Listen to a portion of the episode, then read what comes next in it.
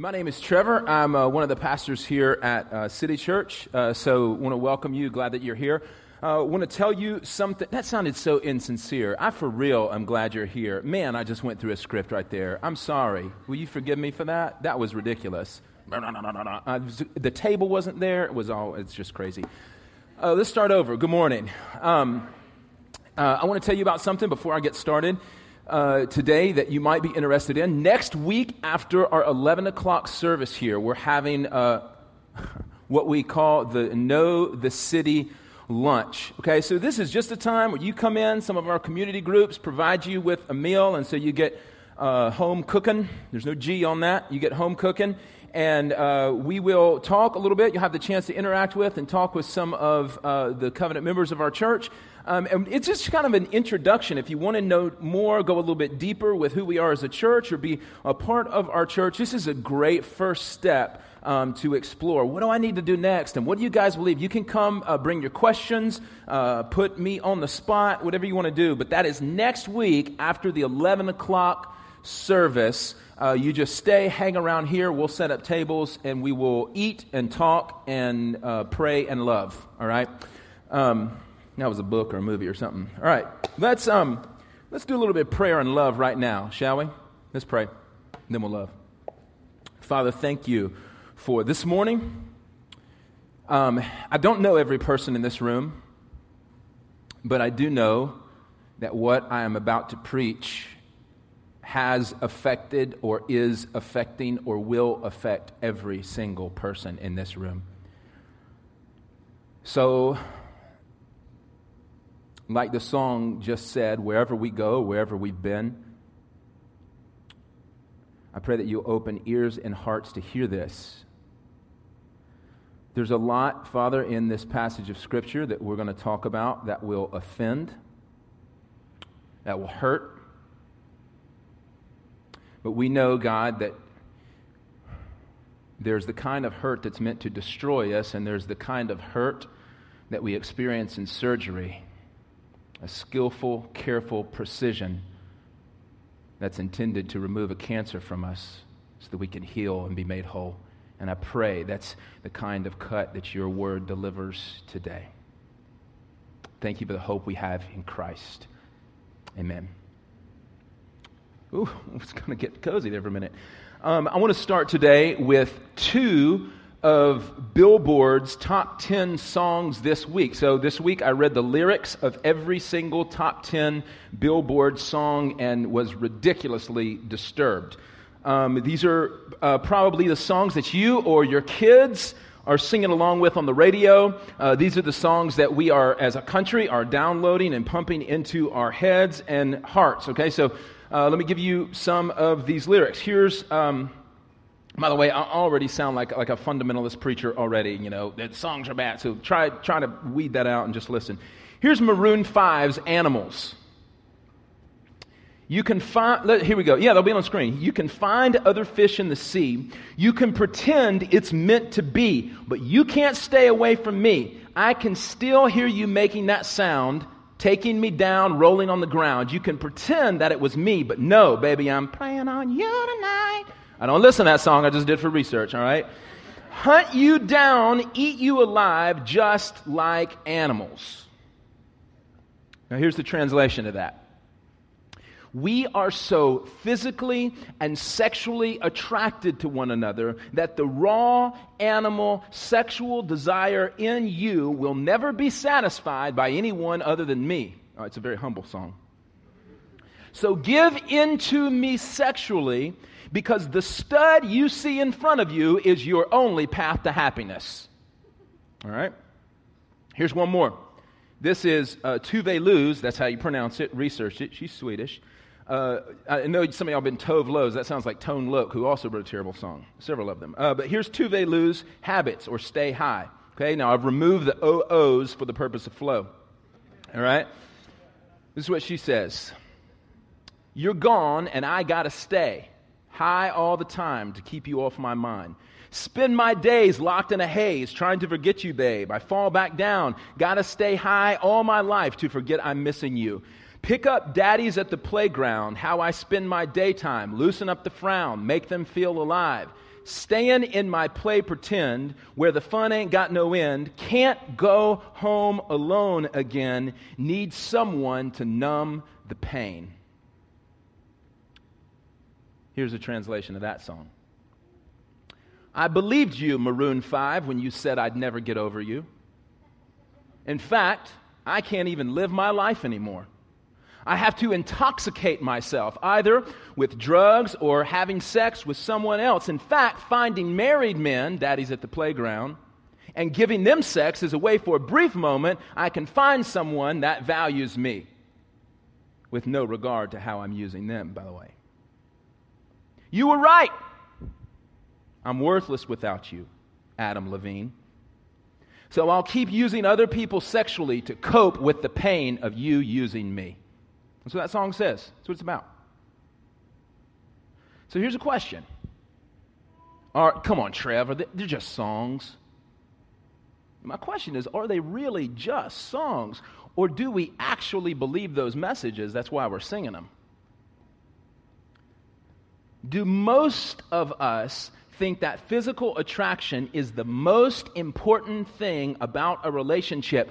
or at least the first thing you should consider before dating someone? And I think Tinder answers that question for us.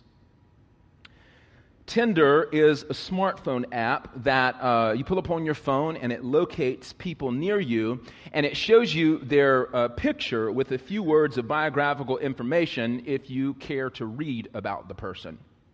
It's a dating app. And here's the way it works if you like the person's picture that's given to you there on your um, smartphone, you simply swipe them to the right. If you, if you like a person, ooh, I like that, all right, swipe to the right. Then, if the person that you so graciously accepted also sees your picture and then swipes you to the right into the promised land of potential relationship, then you get to begin a conversation to decide if you'd like to meet up with that person. However, if you do not like the person picture that's been put in front of your majesty, like an angry French monarch, you simply swipe them away to the left, right? You know, with the goats, where there is weeping and gnashing of teeth.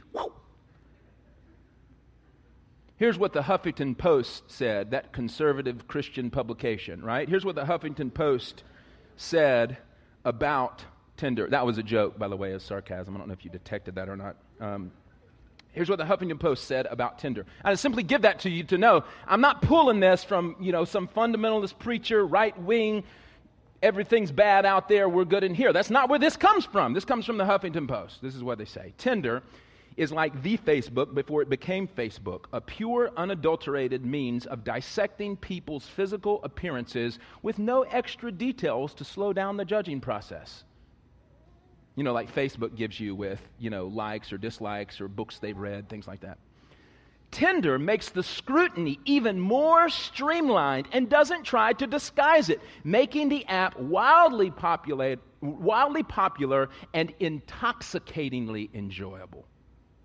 Tinder's popularity both underscores and feeds an obsession with constant acknowledgement and approval. It suggests we're all but starving, like animals, for likes, eager for affirmation, and will no doubt be suffering even more acute Tinderitis in our push to figure out which strangers and how many think we're hot. In other words, Tinder allows me to screen everyone for sex appeal before I find out anything else about them. And every time I find someone that thinks I'm hot, I get all the affirmation I've been looking for without the risk of first actually being in a relationship with them. Tinder, you know what Tinder is? It's a smartphone version of your best friend in middle school.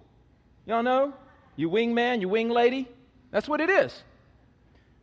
You know, you're at the school dance in middle school and you send your best friend across the room to ask your crush's best friend if she will ask your crush, you know, if she likes you or he likes you. But you tell your wingman, don't say anything about me liking her until you hear from her first that she likes me. You know, you're in middle school in your room, you're like, what's wrong with that? That totally makes sense, right? Tinder gives you that kind of security. So you can always tell yourself that if someone you swipe to the right never contacts you, that they simply just never saw your picture in front of them. It's not that you've been rejected, you tell yourself. It's just that they didn't have the opportunity to judge me for my looks because I look good. Right? And look, and we need that comfort, don't we? We need that comfort because we're all afraid of being rejected. But what if you have been swiped to the left? What if you have been rejected over and over and over because of the way you look? Because you don't have a six pack or an hourglass figure or any other of our culture's standards for superficial beauty. See, some of you today are like Adam Levine from Maroon 5. You can tell your crush you can find other fish in the sea, you can pretend it's meant to be, but you can't stay away from me, baby. I'm preying on you tonight because you want me like an animal. Look at these guns, right? Some of you can say that. You're the stud, you're the quarterback, you're the cheerleader, the beauty queen. You never had trouble getting a date. And so when you got the Tinder app, you knew people would be swiping you to the right. You've always been accepted because of your attractive qualities, but still, for some reason, you're not happy. You aren't settled. You, you aren't peaceful. And even the person you're dating now, the, the relationship is so insecure, they could leave you tomorrow, and you're afraid of that even though your looks have always seemed to get you what you want, you're not even sure about what you want anymore. Then there are those of you that are like Tove Lo, right? You've been rejected over and over and over, and it's broken you. All of that rejection has taken its toll on you. And you're tired of being rejected. And whether you've distracted yourself by getting high or having sex with whoever will take you, or simply busied yourself with a school or a career or hobbies or something else, you know that you spend your days locked in a haze, staying in your, in your play pretend. You can't go home alone again. You need someone to numb the pain, and maybe Tinder is just the way that you stay high all the time because it is intoxicating to finally reject someone else based on their looks. So you've been swiped to the left too many times, and frankly, it just feels good to get on Tinder and do it to somebody else. And, and no hurt, right? No harm. They don't know you're rejecting them. No, I'm not here to preach against a phone app. I know some of you probably have it. And you, you want to punch me in the face right now. We'll do that later, all right? I'm not, I'm not even here to preach against Maroon 5 or Tove Lo or, or Billboard's Top 100. I'm here because I love you. I'm here because you're my family. You're my brothers and sisters, and you're the church that the Lord has called me to lovingly serve and shepherd and lead.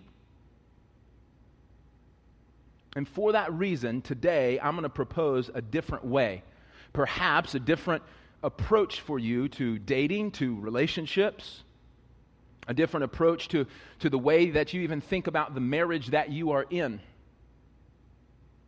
I'm going to show you today why it is that your heart keeps breaking, and I'm going to show you how to make it stop. See, every single one of us is, we're all hardwired because we're created in the image of God. We're all hardwired with a desire to be loved because God created us to be loved, to be accepted. And that's why you were made for relationships. You were made for the, the difficult things about relationships and the good things about relationships.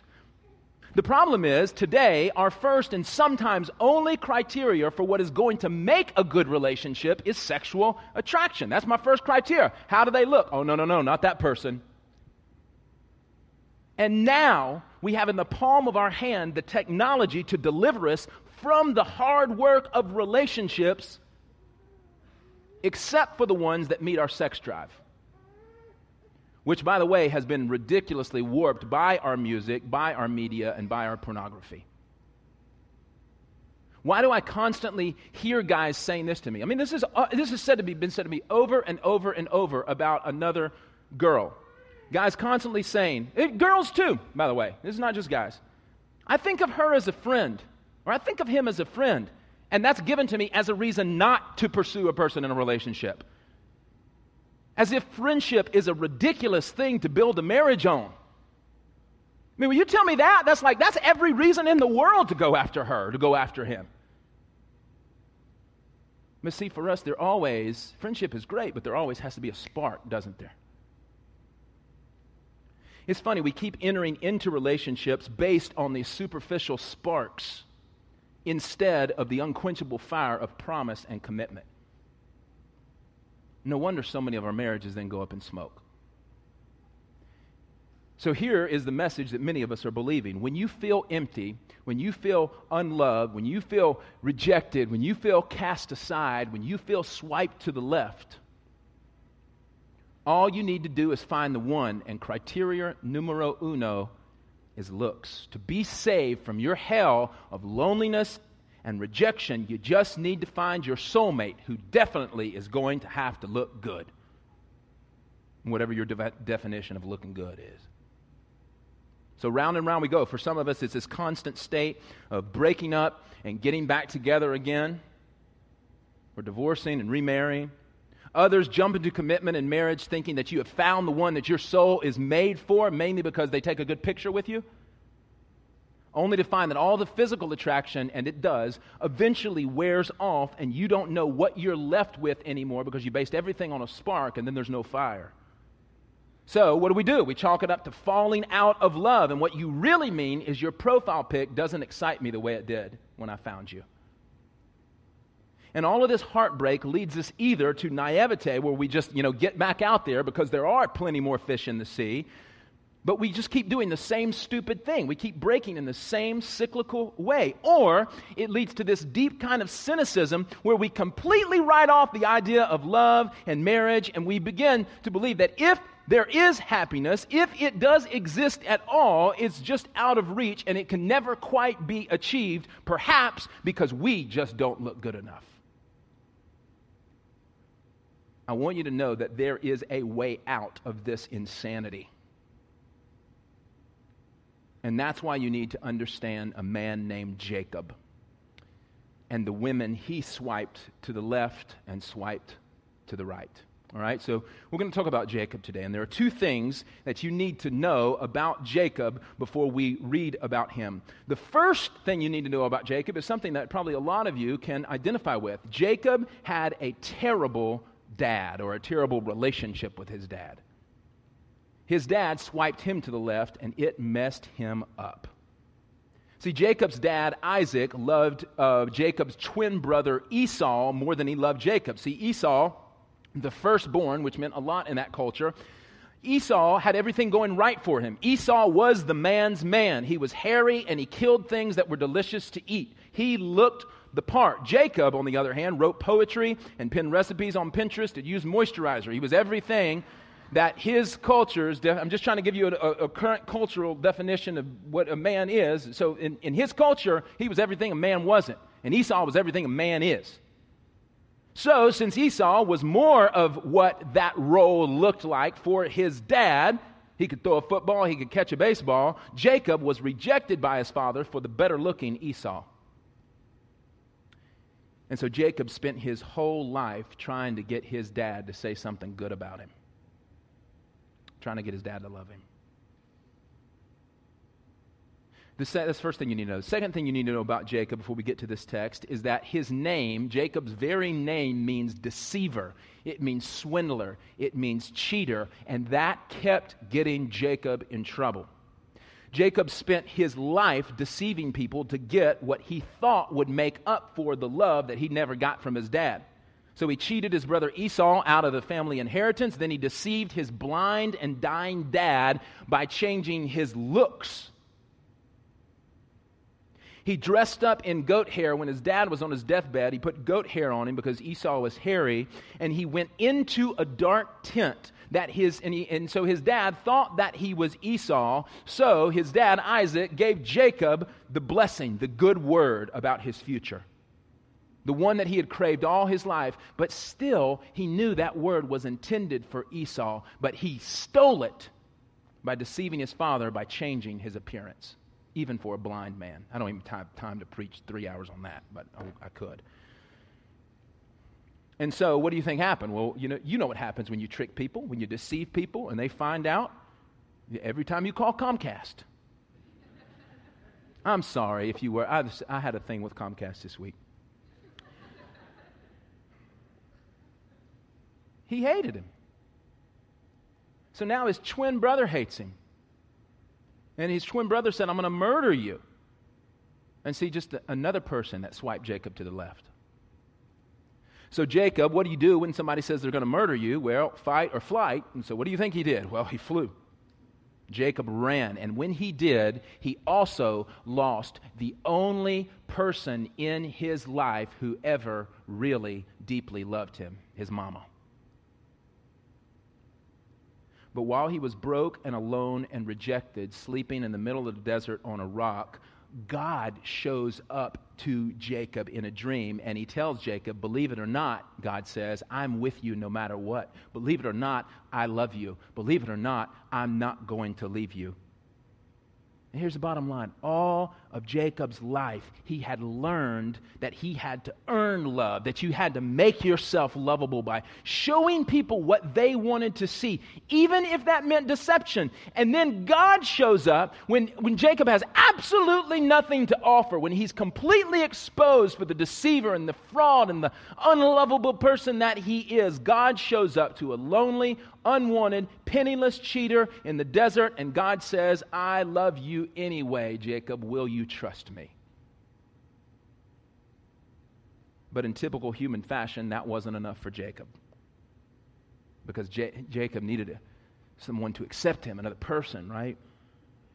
He needed the intoxication of a beautiful woman telling him he was worth something. He needed to prove his ability to be a stud. So Jacob continues his search and he winds up running to his uncle Laban's house. And man, it sounds a lot like Maroon 5 and Tove Lo and Tinder. So here we go. We're going to be in Genesis 29 today. Genesis 29.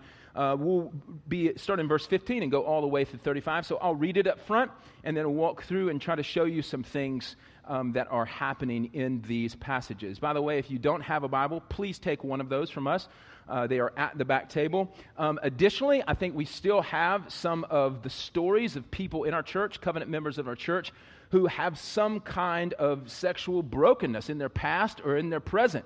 And there's testimonies of how the Lord brought them through that. Okay, so those are free for you, or if you want to pay $5 for those little books, you can to reimburse us. You got a five spot on, you put in that bucket, that table right back there. Uh, but please take those. We don't want any left at the end of the series. And, and we're praying through the middle, uh, through the remainder of this series that God will minister to you even through th- some of the stories of people in our church. So here we go Genesis 29 uh, starting in verse 15. Then Laban, this is his uncle, said to Jacob, Because you are my kinsman, should you therefore serve me for nothing? Tell me, what shall your wages be? So he goes to work for his uncle Laban, and Laban feels kind of guilty, I suppose, and says, Let me pay you for this. Now, Laban had two daughters. Excuse me. The name of the older was Leah, and the name of the younger was Rachel. Leah's eyes were weak, but Rachel was beautiful in form and appearance. Jacob loved Rachel, and he said, I will serve you seven years. You don't have to pay me a dime. All you got to do is give me your younger daughter, Rachel, in marriage. Laban said, Well, I guess it's better that I give her to you than I should give her to any other man, even though she's your cousin. No, that was, it was actually a turn on back then, all right? Stay with me. So Jacob served seven years for Rachel, and they seemed to him but a few days. Isn't that, isn't that lovely? Seven years, oh, it was just a few days, like floating on air. No big deal. The, sir, the, just sir, um, all right, seemed to him but a few days because of the love he had for her. Then Jacob said to Laban, Time's up. I did it. Give me my wife that I may have sex with her, for my time is completed. So Laban gathered together all the people of the place and made a feast. But in the evening he took his daughter Leah and brought Leah and brought her to Jacob, and he went into her. And in the morning, behold, it was Leah, not Rachel. And Jacob said to Laban, What is this you've done to me? Did I not serve with you for Rachel? Why then have you deceived me? Laban said, It's not done so. I picture him smoking a cigar while he's doing this. Just calmly. It's not done so in our country, young man, to give the younger before the firstborn. So complete the week of this one, and we will give you the other also in return for serving me. Another seven years. So Jacob did so, and he completed the week. He worked for seven years. Then Laban gave his daughter Rachel to be his wife. So Jacob went into or had sex with Rachel also, and he loved Rachel more than Leah and served Laban for another seven years. When the Lord saw that Leah was hated, he opened her womb, but Rachel was barren. And Leah conceived and bore a son, and she called his name Reuben, for she said, Because the Lord has looked upon my affliction, for now my husband will love me. She conceived again and bore a son, and said, Because the Lord has heard that I am hated, he has given me this son also. And she called his name Simeon. Again, she conceived and bore a son and said, Now, this time, finally, my husband will be attached to me because I have borne him three sons. Therefore, his name was called Levi. And she conceived again and bore a son and said, This time I will praise the Lord. Therefore, she called his name Judah. Then she ceased bearing. That's the word of the Lord. Let's dig in. The first thing that we learn from Jacob here is that almost every promised Savior is a veiled disappointment. Almost every promised Savior is a veiled disappointment. See, the cycle that all of us get into of putting our heart on the line and then having it crushed and then picking it up and dusting it off and going back out there again, it's, it's maddening. It's like we think if we just, you know, tweak what we did last time, I said tweak, not twerk. we think we just tweak what we did last time, things will turn out to be different, right? And that's exactly what you see Jacob do here. For years, Jacob wanted his dad's love, but he could never get it. So, after being swiped away to the left by his dad and swiped away to the left by his brother, he now thinks his broken heart will be saved if he can just get the lovely Rachel to swipe him right. Now, there are two things that really show us how desperate Jacob is here. First, did you see how long Jacob was willing to work for Laban in order to get permission to marry Rachel? Because this is key. Seven years. You, you ever meet anybody that you were like, man, I'd do seven years or whatever to get with that? You, mean, you ever said that to yourself? That's what he's saying. And eventually it even turns into 14 years. Now, here's what you need to know about that because you're like, wow, seven years, okay, that sounds like a long time. But this is, this is I, I want to show you how crazy desperate he is here. And remember, remember, I, I told you, the scripture told us that we, we've been looking through this whole series that money and sex have this weird kind of way that they all get tangled up together. And it happens here yet again. Um, at this time, uh, I ain't saying it right, I'm saying it's the way it, was, all right? At this time, in order to marry a girl, you had to pay her dad somewhere between 30 and 40 shekels. I know, right? No, um, 30 and 40 shekels, all right? So, perspective, so we can translate that into to what that looks like. A monthly wage at this time was about 1.5 shekels. So, you work for a month, you get a shekel and a half. Which means, realistically, Jacob is paying more than triple to Laban what he should be paying to have Rachel's hand in it. Three times. He doesn't even question it. I mean, that's what he, that's what he offers. Three times as much. Because didn't I tell you? The, the, even the greediest people, and Jacob was greedy, he was a deceiver. He always went after everything. He stole the inheritance from his brother. But anytime, anytime you start taking off clothes, boy, people get generous. Wallets open. Ooh, that's what I want, because that's the way lust works. Well, that's where Jacob is right here because Jacob is so desperate for love and he thinks the beautiful Rachel will give him everything his heart has been missing. So he's willing to work for her. He's willing to do what's required and more. And notice, look, I want you to see this, okay? Because some of you may have been sitting through this series and, and, and saying, oh, well, I'm a virgin. I'm waiting until I get married to have sex. And so I'm doing everything the way the Bible says I should do it. And so I'm good. I really don't have to listen, except I just need to invite my friends who are worldly, right? But look at this. Jacob is doing this the right way. He's not having sex with her before marriage. He's willing to do everything it takes to get married to have sex with her. He's willing to wait seven years if need be, or this time 14. But listen, just because you wait for marriage to have sex doesn't mean you are approaching dating and marriage the right way.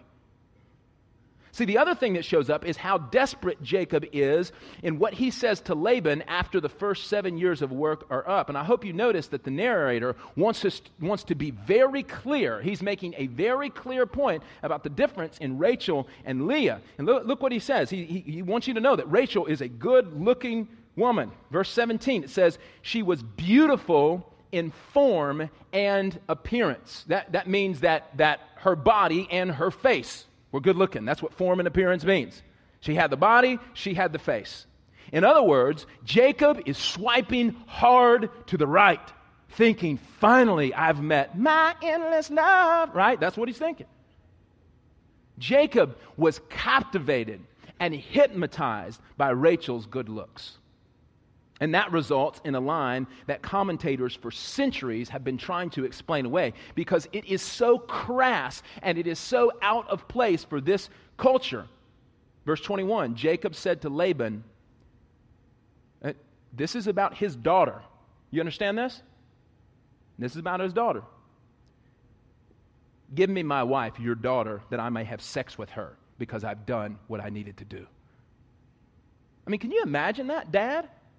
I mean, wedding off right there. I don't care if you work seven years. That is not how you're going to treat my daughter.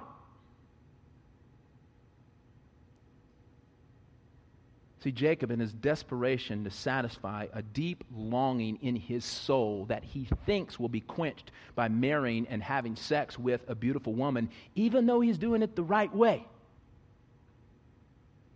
says to his future father in law, I've paid my wages, I earned your daughter, now give her to me so that I can have sex with her.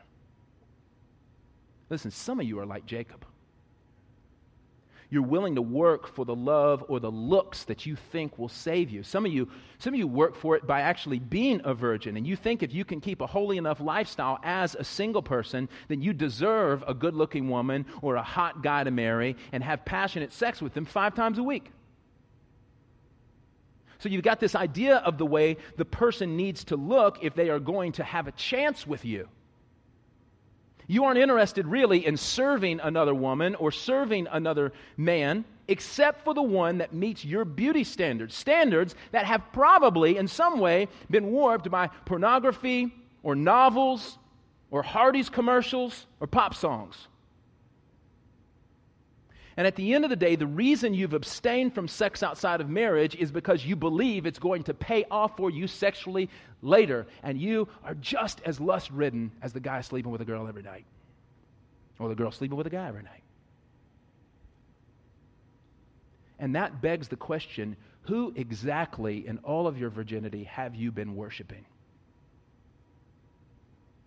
What exactly do you think saves you? Now, back to the story. Even though Jacob says to his father in law, even though what he says is incredibly offensive and objectifying toward his daughter, it, it, don't you find it odd that Laban kind of brush over, brushes over it and plays it cool? I mean, he doesn't have the kind of reaction that probably you or I would have if that was said to one of our daughters, because Leah has always been a problem for Laban. See, Laban's oldest daughter, Leah, well, the, the scripture is very clear to make the point that she was not as attractive as Rachel. In fact, in verse 17, when it says that Leah's eyes were weak, it most likely meant that she was cross eyed or had a lazy eye or something was going on with her eyes that made her unattractive, a unibrow perhaps. All right, whatever it was, the point is because it's put in comparison with Rachel's good looks, it's not that Leah couldn't see, that's not the point. The point is, is that Rachel was beautiful and Leah was ugly. Whatever it was, every single time Leah picked the phone up or answered the door, it was always for Rachel, her little sis. Rachel had dates every weekend, her calendar was full. Leah had nothing. Nobody's looking at Leah. They always swipe to the right for Rachel, and they always swipe to the left for Leah. In fact, even the first letters of their names, right, are R and L. I didn't make it up. Laban, look, Laban, who we find out later, and here it is. Here's more money and, and sex and our brokenness all combined. Look at this. Laban, we will find out later, constantly has his mind on his money and his money on his mind. And he knows that if he doesn't marry Leah off, that she will constantly be a drain on his bottom line. And so Jacob, who was the perfect sucker because he's so desperate to marry his ugly daughter off and to get the cash he wanted for her, that's why he remains calm. That's why he says, okay, you can insult my daughter like that. Why? Because I'm going to get cash for you, and this is going to be better on my bottom line later. Once again, even Leah's own father is swiping her to the left. Jacob's father swiped her to the left. Jacob, I mean, there's so much left swiping going on based on the way people appear in this, it's ridiculous. So Laban sets up this elaborate scheme to trick Jacob into marrying Leah. Now, I know you're thinking, how in the world do you accidentally marry the wrong person? In this day and age, they didn't go to Vegas, but some of the same things happened because it's not that difficult with the customs of uh, the wedding in, in this day, all right? See, the bride would be heavily veiled all through the wedding day, from the ceremony all the way to the feast that would go all into the evening and last for hours, okay? So then, after drinking for several hours, the couple would go into a dark tent with no lights where they would then consummate the marriage. So you can imagine being a little bit tipsy or, or just flat out drunk and going into a tent with no lights where someone's been veiled all the time. And if you're just so stinking hungry for sex, you're probably not looking that much at the face. That's how he marries the wrong person. And so, somewhere along the way, Laban puts Leah in the wedding dress and walks her down the aisle, and Jacob is none the wiser until morning. And isn't mourning often when we're exposed to what our lust has done to us? Isn't mourning often when we come to our senses? In this beautifully sad, poetic verse of Scripture, I think, you, I think it'd be great to memorize this verse of Scripture. All of the disappointment that you and I have ever known is summarized in these eight little words. And in the morning, behold, it was Leah. In the morning after being intoxicated with sex appeal, when you come to your senses, the Rachel that you thought was going to save you is exposed as the Leah you were trying to avoid all along. And listen, this is bigger than just relationships. This is the story of our cosmic disappointment. That we were created to only be satisfied by knowing and worshiping God. Instead, because we don't think God exists or we don't really trust Him, or like Jacob, even after He has clearly come to us and loved us and shown Himself to us, we still just can't believe that all the love and all the approval and all the joy that life has to offer is actually wrapped up in knowing God. So we look to a beautiful woman, a handsome man, a six pack, a nice rear end, a soulmate to give us that love, to give us that satisfaction. We just need the right person to tell us that they love us. So we're all asking ourselves, what must I do to be saved? To be saved from my loneliness, to be saved from my rejection, to be saved from my fear of failure, to be saved from the glares of others that would see me as unlovable, as ugly, as repulsive. What must I finally do to be swiped to the right? And that's why I tell you, Tinder is a perfect app for that. No risk, only approval. So, the pleasure we think we will get out of someone sexy, for that, we go to work. We buy clothes to look just right. We work hard at the gym to catch the eye of that other person. Or maybe you're already married to him and you know you got to keep up appearances or he's going to take off or she's going to take off. That's not, that's not a covenant, it's a contract. As long as you look good, I'll stay. We're all, we're all working so hard and prettying ourselves up for that Rachel that will make seven years of work seem like a couple of days. Now, I'm not saying the problem is clothes or working out. I'm not saying it's phone apps or songs. The problem comes when you think that your soul's deepest longing will be satisfied or met by that person, that he or she will finally completely uh, complete you, like what, like what you feel that you're missing out on in life will all be supplied if you can just get that other beautiful, sexy person to notice you, to say, I love you, or I'll sleep with you, or I'll marry you. And, and I, I want to tell you that this is not a Christian or non Christian thing. This is not a religious or non religious thing. This is a human thing. All of our hope for rescue and salvation is based on this intoxication with another person that we need to look a certain way. But we keep going to bed drunk with the hope of Rachel, but waking up to the sober disappointment of Leah. But we just jump right back in the cycle all of our good looking saviors are leaving us disappointed, disillusioned, skeptical, and just plain hopeless. And it's, it, it, this is what I call relationship idolatry. It's looking for what you can only find in God and trying to find it in another person. But see, you have a longing for something deeper, something cosmic, something divine, because you are made for God, not for cheap substitutes for God. And so, just like when you go to Mickey D's and you eat cheap substitutes for food, your body is never really satisfied by that, even though in the moment you're like, this is good. When you chase after cheap substitutes for God, even though in the moment you're saying, this is good, your soul will never be satisfied. And when you, listen, when you finally admit that and get out of the cycle and the circle, when you finally admit that all along you've had the wrong idea about what saves you, about what satisfies you, that's when you're going to begin to break the cycle. That's when you will have done what the Bible calls repentance. It means that you're turning away from your good looking but unsatisfying idols because you realize they can't hold the weight of your soul. And then you begin to look for salvation in God Himself. Now, I know that sounds spiritual and maybe hopeful, but I'm here to tell you it's not that cut and dry. It's not that easy. See, your sexy pursuit of relationships has more casualties than just you.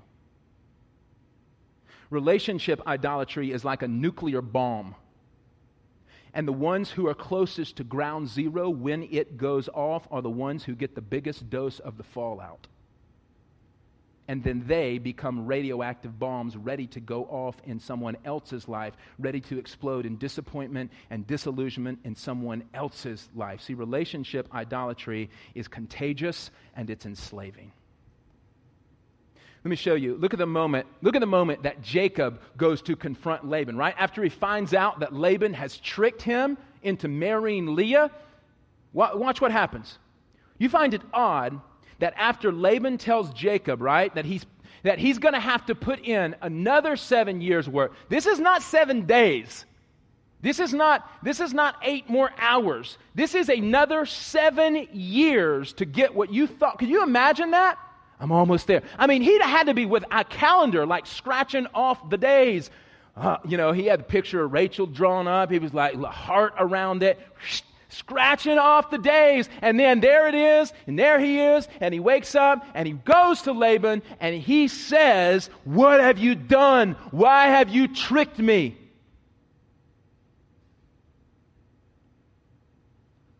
And then Laban gives him this line about, I've never smoked a cigar. I don't, I don't know how you hold one. But Laban just looks at him calmly and says that's not how things are done around these parts with the firstborn. You, you wonder why Jacob didn't say, I don't think so, pops, uncle. You go ahead and give me Rachel because we had a deal, and this has been seven years coming. I mean, doesn't he come into this angry? How does he just nod his head and go, All right, another seven years, let's go back out to the field? How does he do that? He's got to be sexually frustrated, right? All this pin up stuff. Why doesn't he say, No, no, no, no? You give me Rachel. Because remember what he said when he went to him the first time? Hey, I've worked my seven years. Give me your daughter so I can have sex with her. And all that goes away. That's mysterious. That's weird, which means we better look into it. Now, quick caveat for some of you. I know it may not be all of you, but some of you, you're, you're seeing, you know, whenever polygamy comes up in the Bible, which is what's happening here, there are always those who say, see, this is why I don't like the Bible. We've evolved from this. How can you follow a book that condones polygamy? Even though we're almost there as a culture now, so maybe it's not that big a deal anymore. But listen, you, you know, you don't write the Daily News Journal to complain about the murder they reported. You don't pick up the Daily News Journal and go, I can't believe there was a murder, and call them up and how dare you condone murder. No, they're, they're reporting on it. Okay, so this is not prescriptive, it's descriptive. Not only that, the Bible doesn't just remain neutral on the issue. Everywhere, everywhere, single, everywhere polygamy is described in the Bible, it works out terribly for everybody involved. It is never lifted up as an ideal, but as sinful, as something that breaks. And in fact, as you go through Scripture, you see the gospel start to undo polygamy. And, and we're going to see how painful it is here. Here's the reason Jacob calms down and agrees to the next seven years of work for Rachel. Because it's very odd that he does. And here's why it's because he has just realized the cycle he was trying to avoid was just perpetuating itself in him. And he's shocked and he's stunned and he can't do anything else but nod his head, okay. You know what he realizes? Jacob realizes that he has become his dad. The only person that he wanted to make sure that he never became. Even though he tried to run from his dad and his messed up family life, Jacob was enslaved to it because there was relational idolatry, and relational idolatry is enslaving. He couldn't get away from it. See, because his dad had relied on Jacob's twin brother to be his savior, Jacob whoosh, swiped to the left. Jacob was rejected. So Jacob tricked his father to get the blessing he thought would save him by changing his looks. But that didn't work. And so, in one phrase, Laban cuts Jacob to the quick. He dissolves his anger and he shows him his sin and he shows him what he's become. You see it? Why then have you deceived me? Which is odd for a kid named the deceiver, right? You deceived me. You never see your own sin, you always see somebody else's. I'm the deceiver, but you deceived me, Laban. Pay up. No, no, no. He showed his sin. Laban said, It's not done so in our country to give the younger before the firstborn. Whew, all the memories come flooding back. Younger before the firstborn. That's what I did. That's what I did to my dad.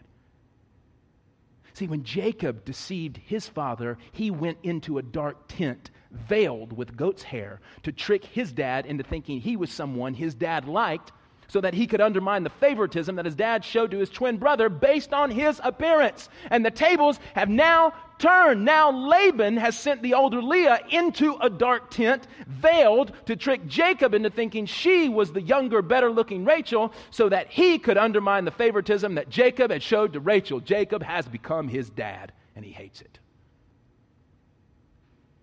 Now it's Jacob, the victim, who's been swiping people to the left so that he could have the relationship based on looks that he thought would save him. It's enslaving. Jacob has become the man who hurt him most deeply. And that realization has absolutely floored him. It's taken all the anger out, and he resolved to simply work another seven years to get what he wanted. Listen, you, you probably know this. Isn't it a sober reality not only to wake up to the way your false saviors have let you down, which is what happened to Jacob, but then to see that you have become everything you promised yourself you would never become? That's two big blows for Jacob.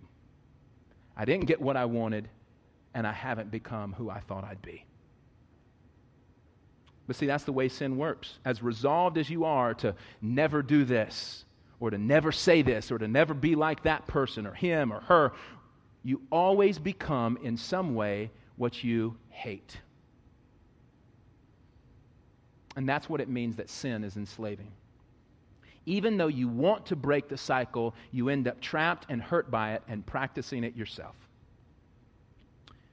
And it's all contagious.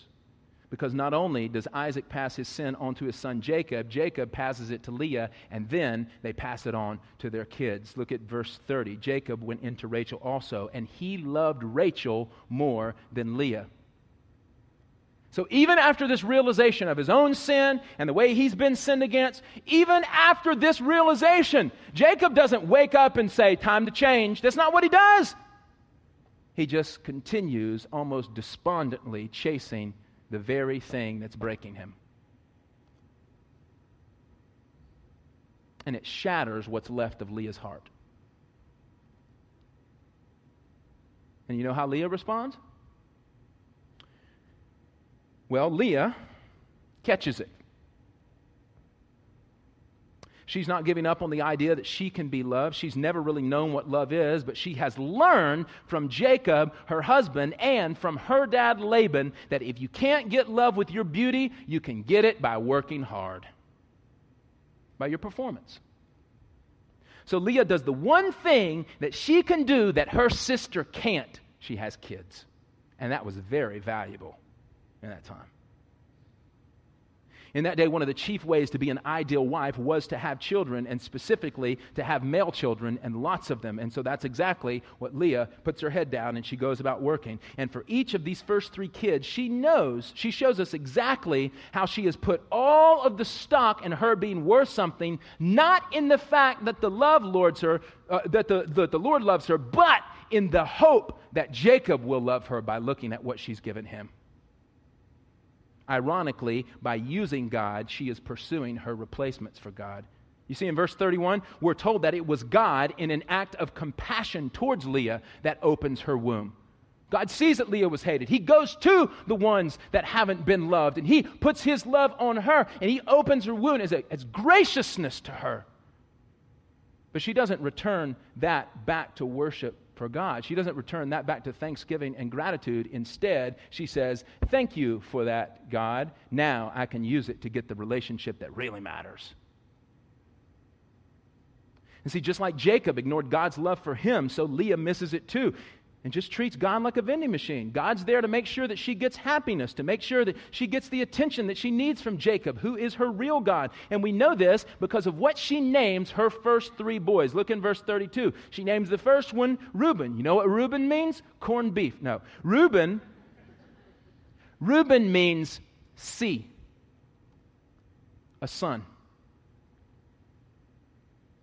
See, though she recognizes that God gave her the son, She's only thankful for Reuben because now she can go to Jacob and say, See, I've borne you a son. What has Rachel given you? Sure, she's pretty, but she's barren. Now will you love me more? Now can I be your favorite? The fact that God is the one who saw her and had compassion on her means nothing to her unless it makes Jacob swipe her to the right. But that didn't change things. Jacob still prefers Rachel. So, what does Leah do? Well, she tries to perform again. She's working her seven years. She tries again. Verse 33, she has Simeon. Simeon sounds like the Hebrew word for heard. And she says, again, God has heard that I am hated. And the sentiment here is that she thinks God is going to solve her heartbreak by giving her a second male son to take before Jacob, and then finally, Jacob will give her the love that saves her. She's not captivated by the fact that she has the ear of God unless it gives her Jacob's ear. And then the third son, Levi, which means denim. No, I'm kidding. Levi sounds like the Hebrew word for attached. So they must be skinny jeans. You see, you see what Leah says? Now, finally, after the third son, now my husband will be attached to me. In other words, all my life I've been outcast, alone, looked over, unloved, swiped left, and now, praise the Lord, I will finally get what will save me. Jacob will love me. It's happened again, and it just keeps happening. The cycle of overlooking God and elevating false saviors into his place, even though they look good, keeps breaking our hearts keeps driving people to say, I'll never be like that. But the cycle is alive and well in Jacob and Rachel, and it is alive and well in you and me. We are more, we are not more uh, evolved or enlightened today. We still think if we can get the eye of that person, if we can get the swipe right, if we can get the designation of good looking, if I can just get someone's eye, if I can just get someone's ear, if I can just get someone's attachment, if I can just get someone's acceptance, I'll finally be happy. Still don't believe it's contagious? When Rachel, the pretty one, finally has her kids later, one of those kids is named Joseph. You know what Leah's sons do to Joseph? They throw him into a pit so that their dad Jacob will pay more attention to them. I mean, it's just a cycle over and over and over. And not their perfect little brother Joseph. And, and maybe you were here a couple of weeks ago. You remember Judah? The one who has sex with his daughter in law in Genesis 38 and then tries to kill her? Yeah, he's one of Leah's kids too. The cycle keeps going passed on to the next generation, to the next generation, to the next generation. Because we don't think about the next generation we think about what we don't want to do with our sex, do we? We just think about us right now, me.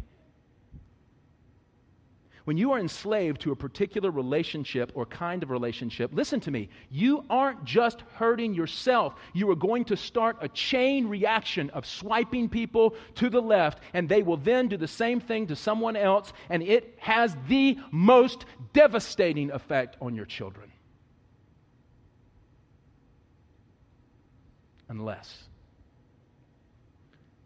unless you can find someone who will swipe you to the right, not based on your profile pic, but someone who will accept you even when he's seen the ugliest part of you, which doesn't happen to be your face or your body. What if the reason you have a deep longing for a relationship that will save you is because there is actually one out there? Jesus is the real Savior that makes the ugly beautiful. I want you to look at that last verse, verse 35. This is incredible. About Leah, and she conceived and bore a son and said, This time I will praise the Lord. Period. Full stop. Therefore, she called his name Judah. Then she ceased bearing. After three failed attempts at trying to get her husband loved, something changes with Leah. You see it? There's no condition this time when she names her son. She names her fourth son Judah, which sounds like the Hebrew word for praise. And this time, there is no praise God, I have a son. Now maybe finally Jacob will love me. It stops. It's, it's full stop after this praise. This time is different. The cycle's broken. This time she says, Even though my husband does not look at me differently, I will still praise the Lord because now switch places. Now I'm seeing Jacob through the way that I understand my relationship with God instead of seeing God through the way that I understand my broken relationship with Jacob. And it switches. And see those four beautiful, oh man, you ought to memorize this too. Look, memorize the whole Bible. These four beautiful words right at the end. Look at this. Then she ceased bearing. Isn't that the rest you've been looking for?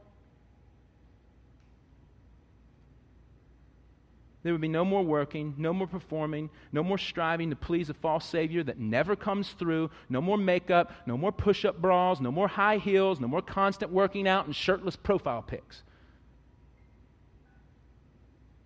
Real Saviors don't require you to work before they save you. Real Saviors find those in need of salvation and come to the rescue.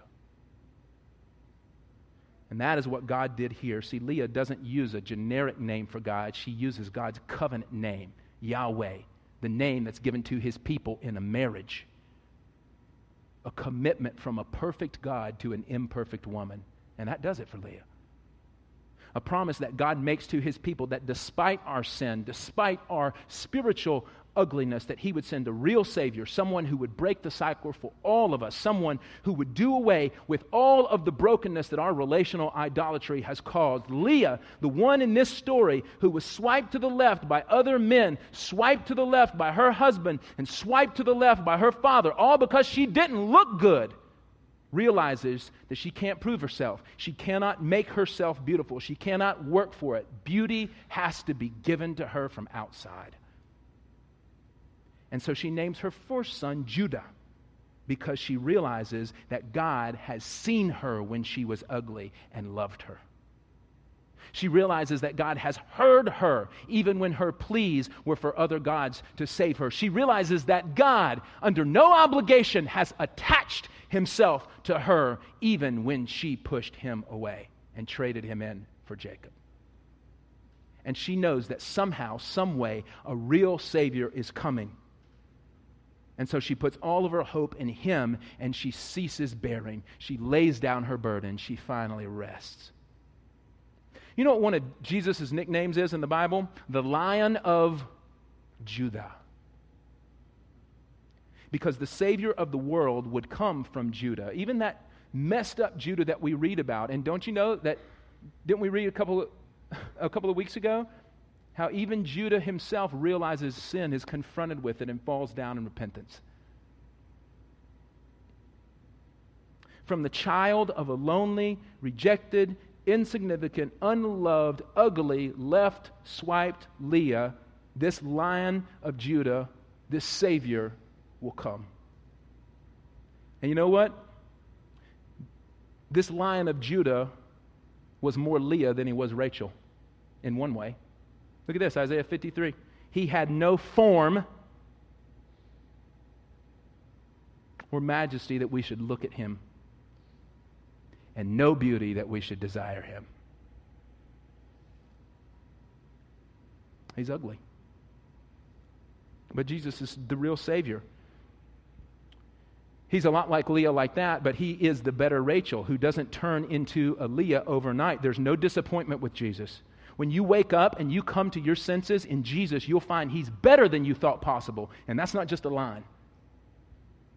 Jesus is the better Jacob. While Jacob took on his father's sin and passed it on to his kids, Jesus on the cross took on his brothers and sisters' sins and passed on his father's righteousness to all the unlovely ones that his father adopted by his love. Jesus saves us. He ends the cycle by taking the condemnation for our sin on himself so that we are no longer enslaved to sin and idolatry, but we can live in response to the God that loved us when we were unlovely, and we can make the same kind of commitment and promise to another person that's not based on how they look, but based on God's commitment to us.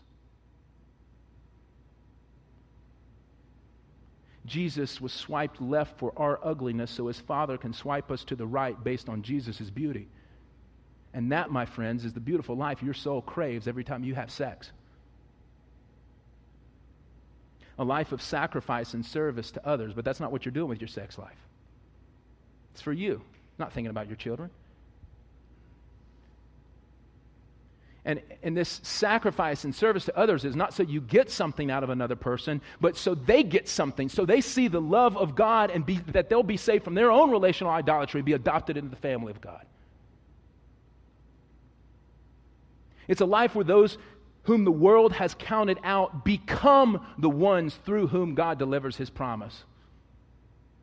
I want this to be a vision for your life that you can rest, that you can cease bearing, that you can stop treating God like a vending machine for your good looking spouse, and finally know Him as the one who sees you like He sees His Son Jesus, completely whole, totally righteous, beautiful, lovely, even though all of your best efforts to be a good, beautiful person are like filthy rags to God. When He clothes you in Jesus, you are a sparkling white Rachel. So, what do you do with this message? It's a good question.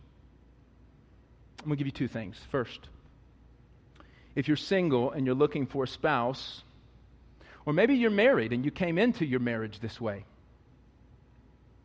Maybe you re- need to rethink the way you date or the rethink the way that you look at your spouse.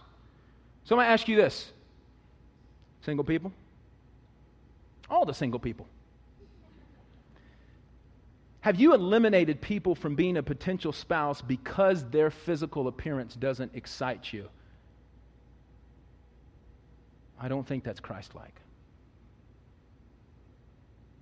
Perhaps every person you've written off because they are too good of a friend is exactly the criteria that you need to start building a marriage on. And trust me, because I know you're looking at me and I know you've seen my wife.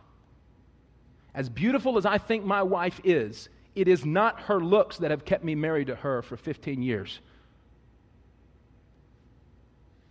And honestly, her physical appearance isn't even what brings the strongest attraction to me anymore. Now it's her dependence on Christ that drives her commitment to me. That's what I find sexy now about her. And that's, I mean, I know it sounds like a line, but it's as God honest, truthful as I can be with you. It all fades. The spark fades, the attraction fades. It leaves, and it leaves quickly. Looks, physical attraction, they all go. So, if that is the case, why would you make a, a, foundational or at least primary criteria for a relationship that is. Why would you make that a criteria for a relationship that's supposed to last a lifetime when it doesn't do anything to make a marriage last a lifetime? I think it's a question worth asking. Second, please don't hear me proposing that you just let Jesus be your boyfriend and then it's all smiley, happy day. That's not true. Don't hear me saying that singleness can't be excruciating. And I can't even say that with empathy because I, I got married when I was 12. but, but I do know and love people who have walked in it. And I'm, I'm not going I'm not going to blow smoke and tell you that it's easy if you just love Jesus. It's not. It's hard. It's difficult, especially in the cultural milieu that we're in.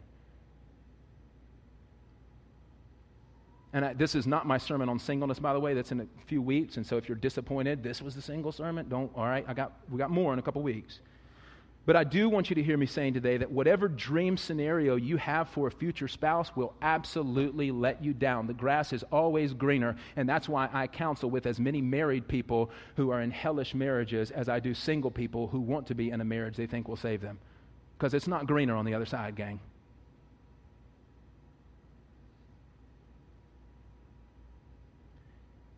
When people hang their hopes on some other person, no matter how sexy they are, it all falls flat. So if you recognize, listen to me, if you recognize that your hope is located in marrying the right person, or perhaps you've been using God like Leah, perhaps you've missed the fact that you actually do already have the right person that has heard you, that has seen you, and that has attached himself to you by dying in your place to bring you into a relationship that lasts. If that's you, then don't ignore that today. If you've realized that, let's talk. And so here's what you can do with that today. You have cards in your seat. And today you said, listen, there's something about my life and the way that I approach relationships and even the way I'm approaching my marriage that's all twisted up in this relational idolatry. Maybe it stems from a dad that left you or a mom that left you or somebody that rejected you. The church is here to help you walk through that and learn how to walk faithfully with Christ in that, to show you how Jesus is better. We want to do that, but we can't do that unless you tell us. We can't do that unless you let us know. So if you'll take that card and just write on there, I'd, I'd, like to talk. You can write that. That's what we've been doing in this series. Take your card, put your name on there. Your best contact information, unless you use Hotmail, don't put your Hotmail address.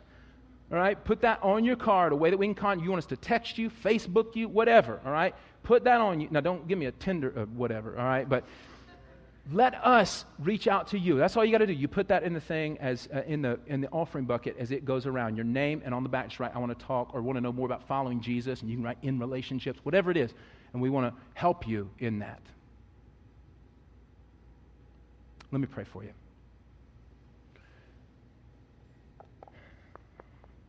Heavenly Father, there is too much on the line in relationships.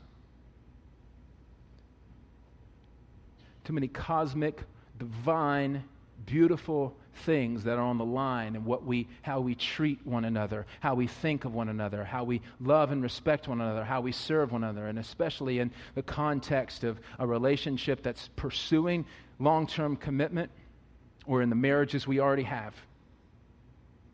There's too much on the line for it just to be about looking good. And I pray that everyone who hasn't recognized what they're really searching for when they're looking for sex, or even when they're looking for long term commitment out of someone, I pray that today you've opened their eyes and that they will courageously, by your Spirit, respond and let us know by turning in one of those cards that just writing, I want to talk, or I want to know more about following Jesus. And so that we, someone from our church, can sit down with them and listen to their story and where they've been and, and where they've seen you or where they, or where they have never seen you in their life. But give them the courage today to write that down, and when the offering comes around, that they'll put that in there. Thank you, Father, for your unconditional love for us. And I pray today that people will begin to hear you saying, I've heard you, I've seen you, and I've attached myself to you. Look at the death and resurrection of my son. It's in Christ's name I pray. Amen.